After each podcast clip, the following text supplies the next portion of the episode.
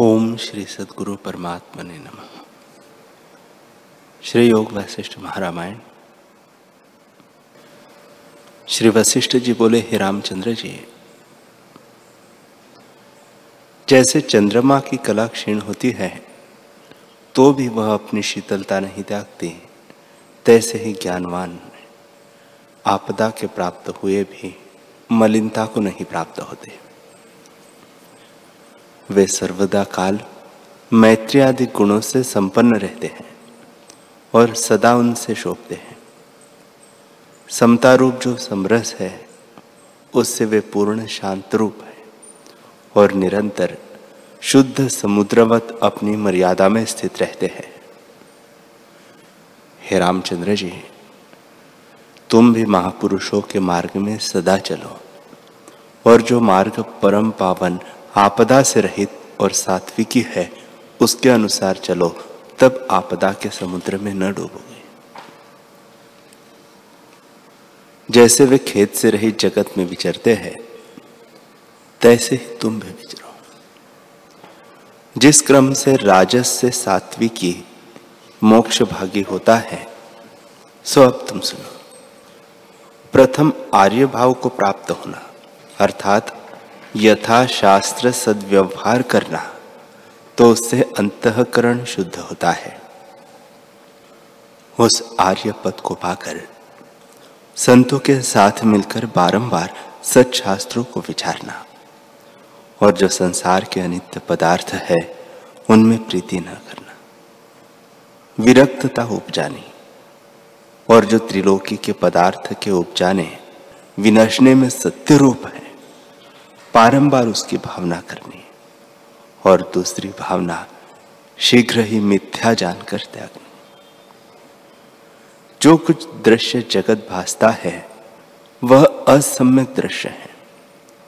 निष्फल नाश रूप और व्यर्थ जानकर भावना त्यागनी और सम्यक ज्ञान को को स्मरण करना। संत जन और सच्शास्त्र जो ज्ञान के सहायक है उनके साथ मिलके विचार करना कि मैं कौन हूँ और जगत क्या है। भली प्रकार प्रयत्न करके विवेक संयुक्त सदा अध्यात्म शास्त्र का विचार करना और सत्य व्यवहार और सात्विकी कर्म करना और अवज्ञा करके मृत्यु को विस्मरण न करना। जो मृत्यु विस्मरण करके संसार कार्य में लग जाता है, वह डूबता है। इसे स्मरण करके सन्मार्ग में लगना और जिस पद में महाउदार और शीतल चित्त ज्ञानी पुरुष स्थित है, उस पद के मार्ग और दर्शन में सदा इच्छा रखनी। जैसे मोर को मेघ की इच्छा रहती है। हे रामचंद्र जी अहंकार जो देह में स्थित है, यह देह संसार में उपजी है। इसको भली प्रकार विचार करके नाश करो। यह संसारिक देह, रुधिर, मांस, मज्जा आदि की बनावट है। जितने भूत जात है, वे सब चेतन रूपी तागे में मोती पिरोए हैं। उन भूतों को त्याग करके चिन्मात्र तत्व को देखो। चेतन सत्ता सत्य, नित्य और विस्तृत रूप है और शुद्ध, सर्वगत और सर्वभाव उसमें है। वह त्रिलोकी का भूषण आश्रयभूत है, जो चेतन आकाश सूर में है। वही चेतन पृथ्वी के छिद्र कीट में है, जैसे आकाश और महाकाश में भेद कुछ नहीं। तैसे ही शरीर और चेतन में भेद कुछ नहीं। जैसे सब मिर्चों में तीक्ष्णता एक ही है, तैसे ही सर्वभूतों में चेतनता एक ही अनुस्युत है। अनुभव से जानता है। उस चिन्मात्र में भिन्नता कहा से हो? एक सत्य सत्ता जो निरंतर चिन्मात्र वस्तुरूप है, उसमें जन्म मरण आदि अज्ञान से वास्ता है।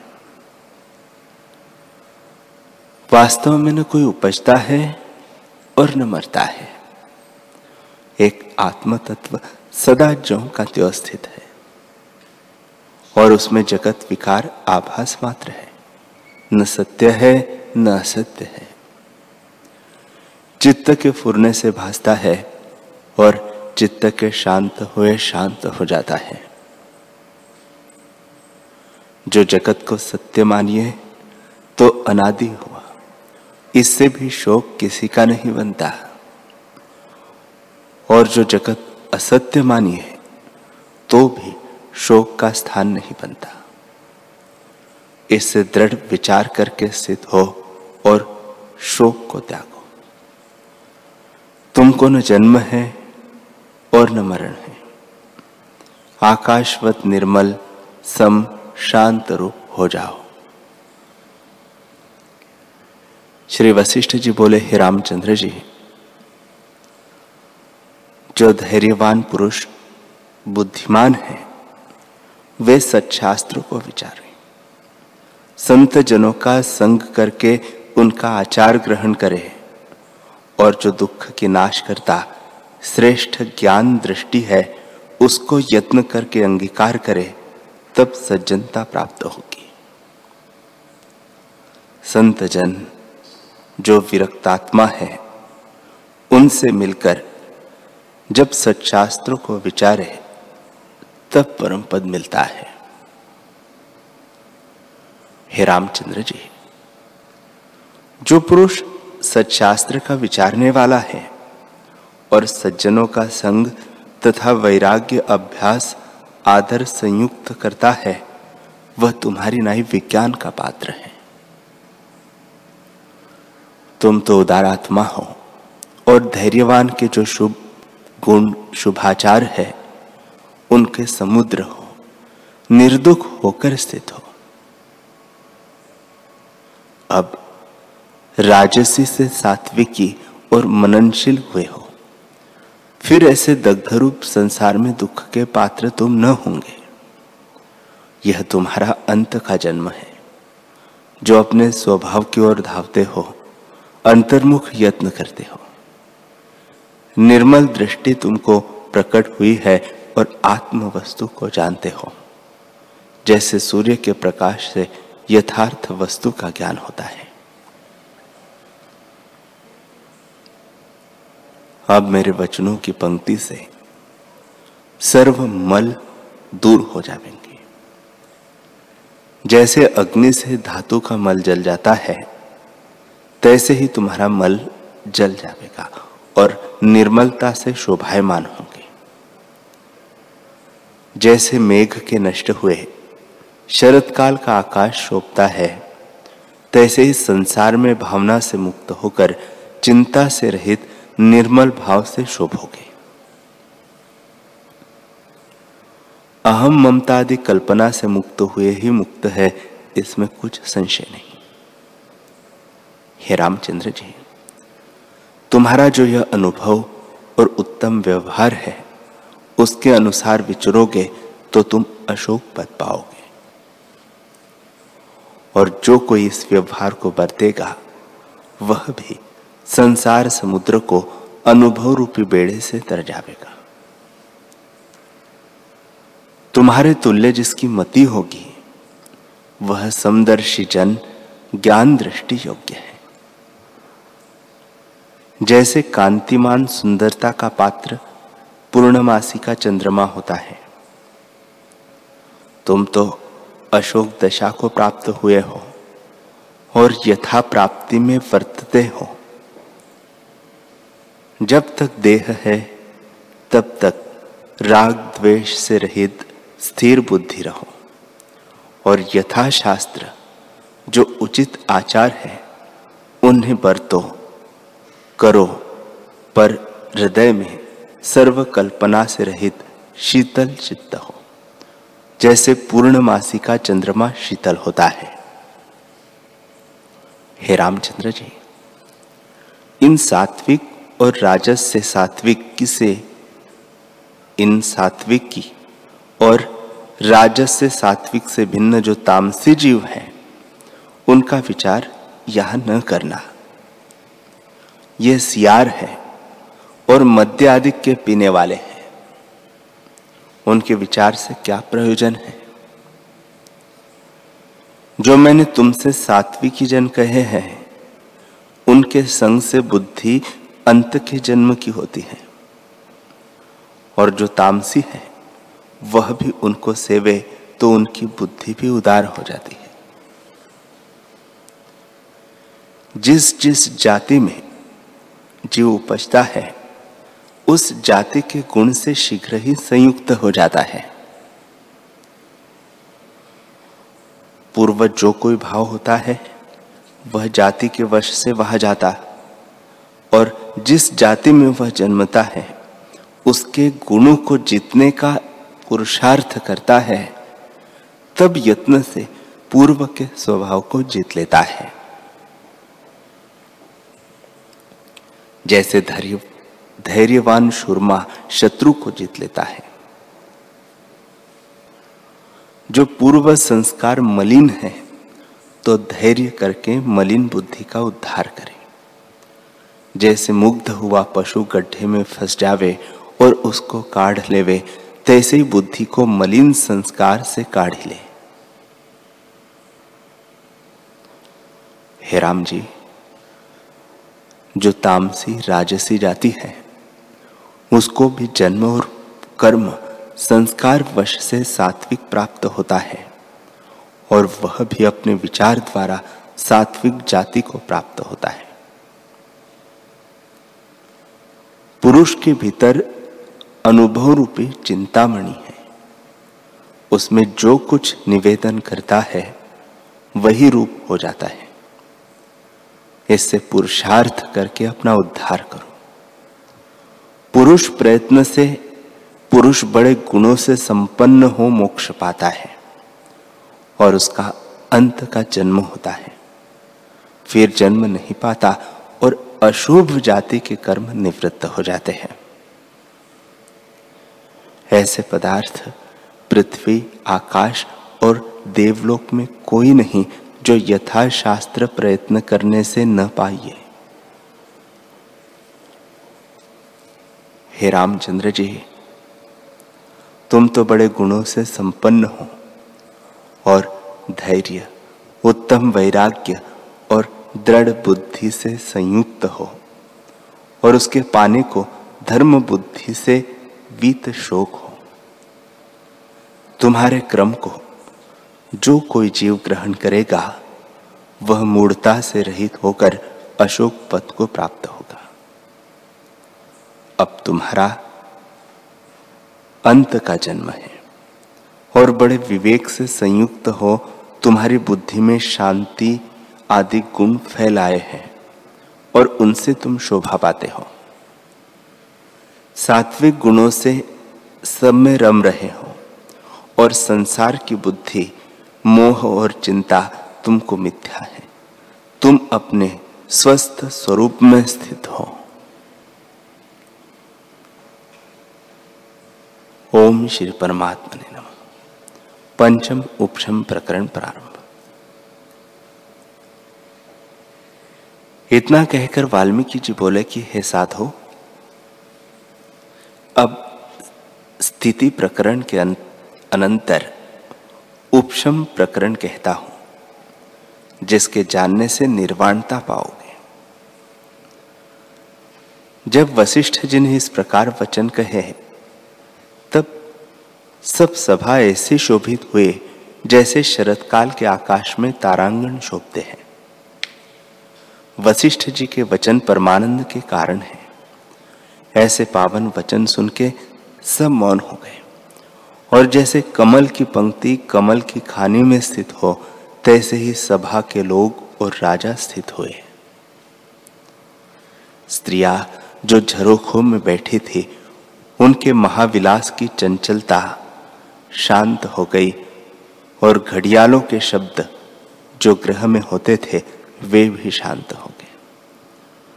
शीश पर चमर करने वाले भी मूर्तिवत अचल हो गए और राजा से आदि लेकर जो लोग थे, वे कथा के सम्मुख हुए। राम जी बड़े विकास को प्राप्त हुए। जैसे प्रातः काल में कमल विकास समान होता है, और वशिष्ठ जी की कही वाणी से राजा दशरथ ऐसे प्रसन्न हुए जैसे मेघ की वर्षा से मोर प्रसन्न होता है।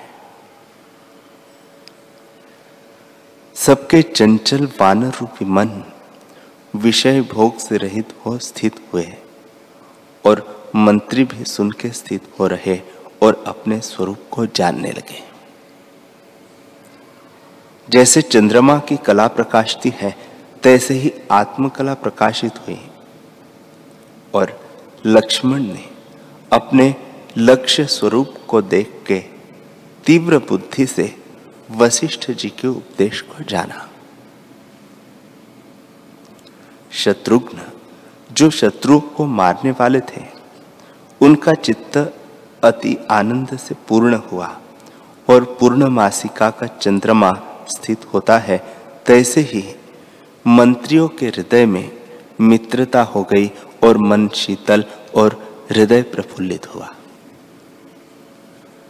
जैसे सूर्य के उदय हुए कमल तत्काल विकासमान होता है और जो मुनि, राजा और ब्राह्मण स्थित थे, उनके रत्न रूपी चित्त स्वच्छ और निर्मल हो गए।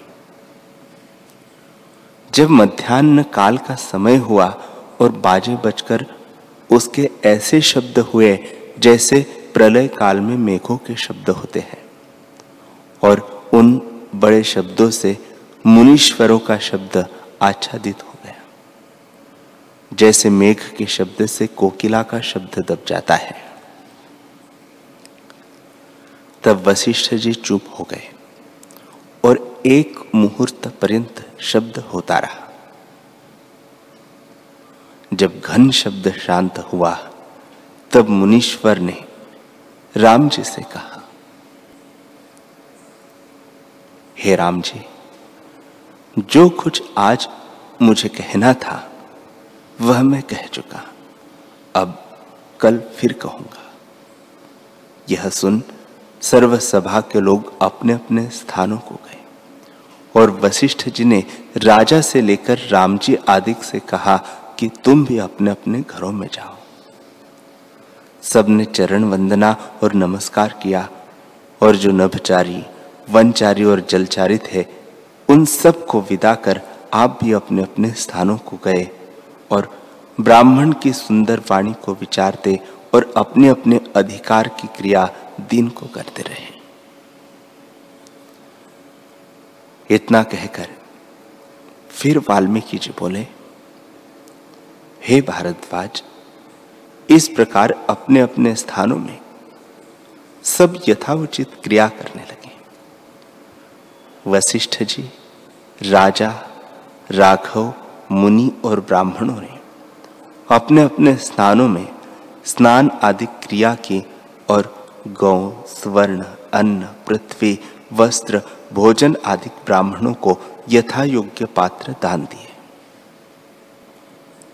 सुवर्ण और रत्नों से जड़े स्थानों में आकर राजा ने देवताओं का पूजन किया और कोई विष्णु का और कोई सदाशिव का, कोई अग्नि का और किसी ने सूर्य आदि का पूजन किया। तदनंतर पुत्र, पौत्र, सृहद, मित्र, बांधव संयुक्त नाना प्रकार के उचित भोजन किए। इतने में दिन का तीसरा प्रहर आ गया। तब सबने अपने संबंधियों संयुक्त और क्रिया की। और जब साँझ हुई और सूर्यास्त हुआ, तब सायंकाल की विधि और अघमर्षण गायत्री आदि का जाप किया और पाठ, स्तोत्र और मनोहर कथा मुनीश्वरों की कही। फिर रात्रि हुई, तब स्त्रियों ने शैया बिछाई और उन पर वे विराजे। पर राम जी बिना सबको रात्रि एक मुहूर्तवत व्यतीत हो गई। राम जी स्थित होकर वशिष्ठ जी के वचन की पंक्तियों को विचारने लगे कि जिसका नाम संसार है, इसमें भ्रमने का पात्र कौन है? नाना प्रकार के भूत जात कहाँ से आते हैं, कहाँ जाते हैं? मन का स्वरूप क्या है? शांति कैसे होती है?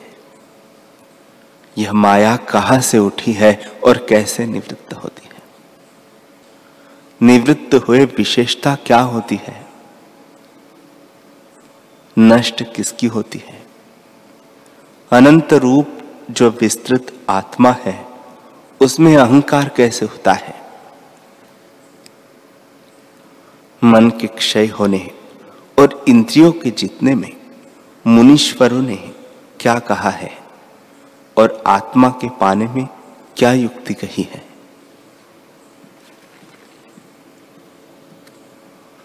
जीव, चित्त, मन और माया सब ही एक रूप है।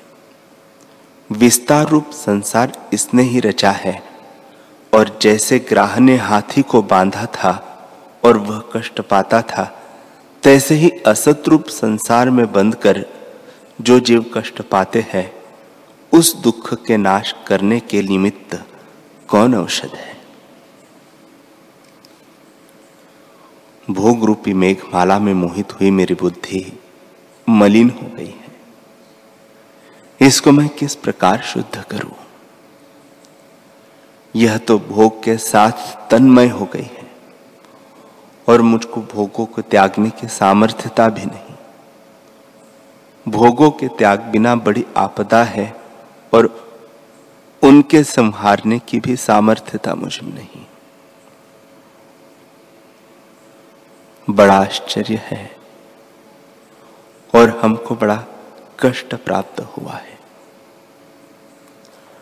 आत्मपद की प्राप्ति मन के जीतने से होती है।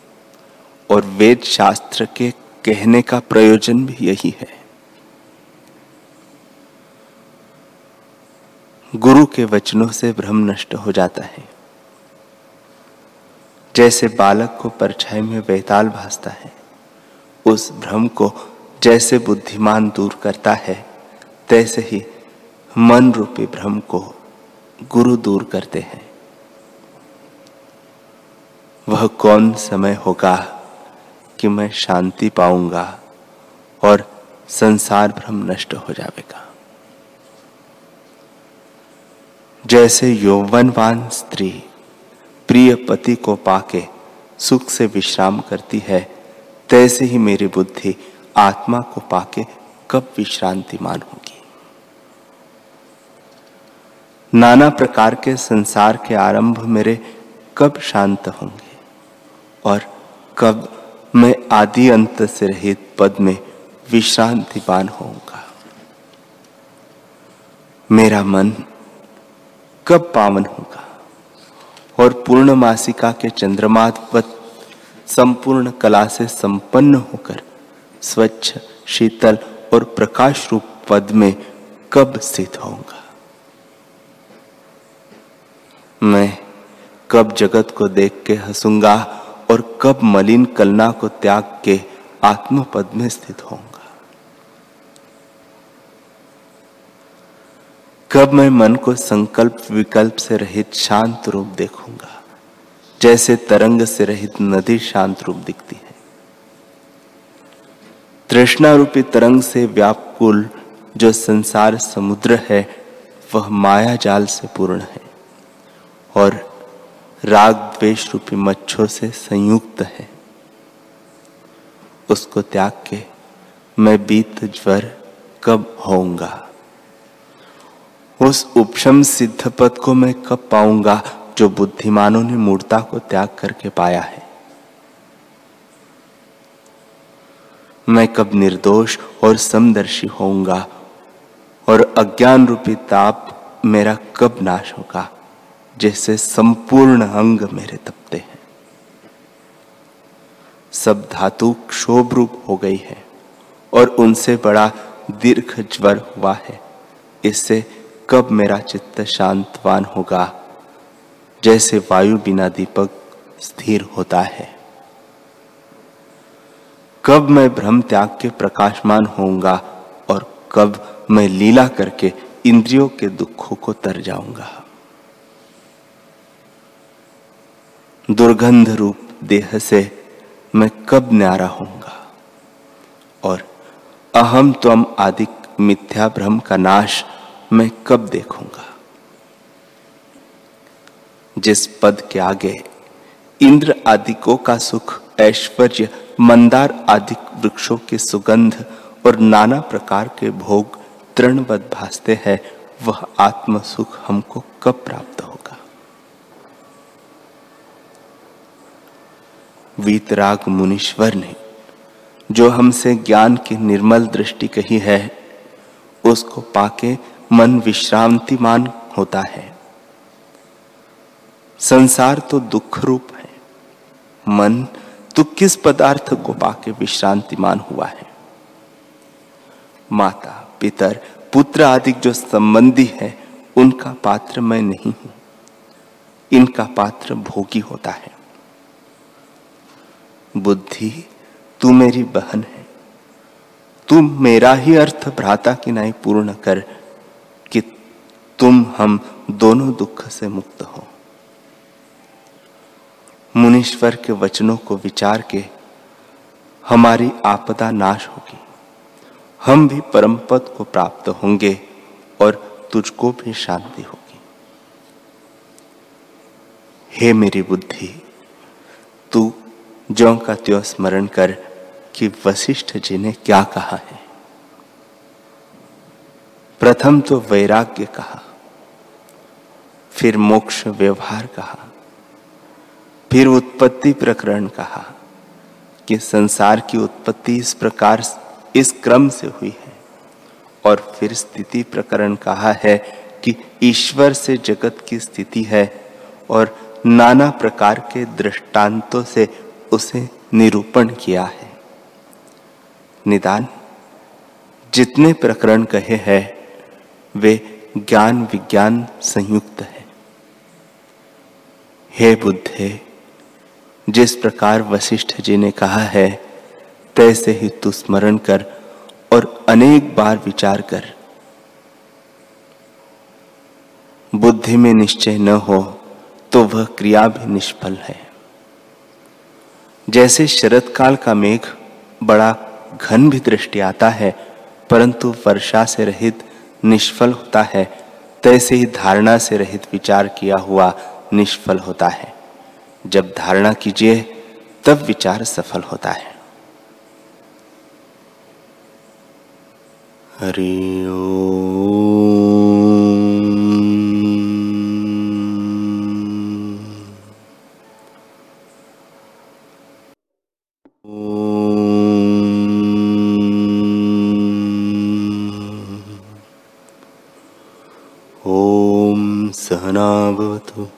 सहनौ भुनक्तु, सह वीर्यं करवावहे, तेजस्विनावधीतमस्तु, मा विद्विषावहे, ॐ शान्तिः शान्तिः शान्तिः। श्री सद्गुरुदेव भगवान की जय।